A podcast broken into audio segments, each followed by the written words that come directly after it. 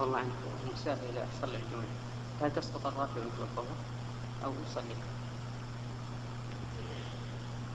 المسافر إذا كان في بلد تقام فيه الجمعة فإنه يجب عليه أن يصلي الجمعة. لقوله تعالى يا أيها الذين آمنوا إذا نودي للصلاة من يوم الجمعة فاسعوا إلى ذكر الله وذروا البيع. والمسافر من المؤمنين يدخل في العموم. لا يقول أنا مسافر سأقصر.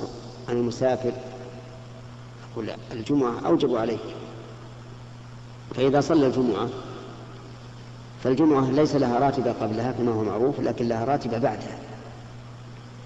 فهل يصلي الراتبة أو لا؟ الظاهر أنه لا يصلي الراتبة لكن يصليها نفلا مطلقا.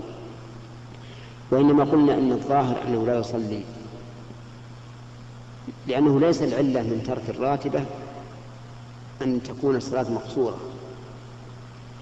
بدليل أن المغرب للمسافر ليست مقصورة ومع ذلك لا يصليها الراتبة فنقول لا ليس لها راتبة في حقك ولكن إن صليتها تطوعا مطلقا بغير قصد الراتبة فلا بأس. نعم. الجمعة لا لا يجمع إليها لا تجمع إليها العصر.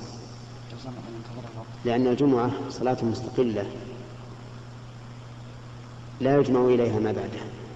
ولا تجمع هي أيضا إلى ما بعدها تؤخر. فإن السنة الواردة في الجمع بين الظهر والعصر فقط. لا بين الجمعة والعصر. والجمعة كما نعلم تخالف الظهر في مسائل كثيرة. نعم.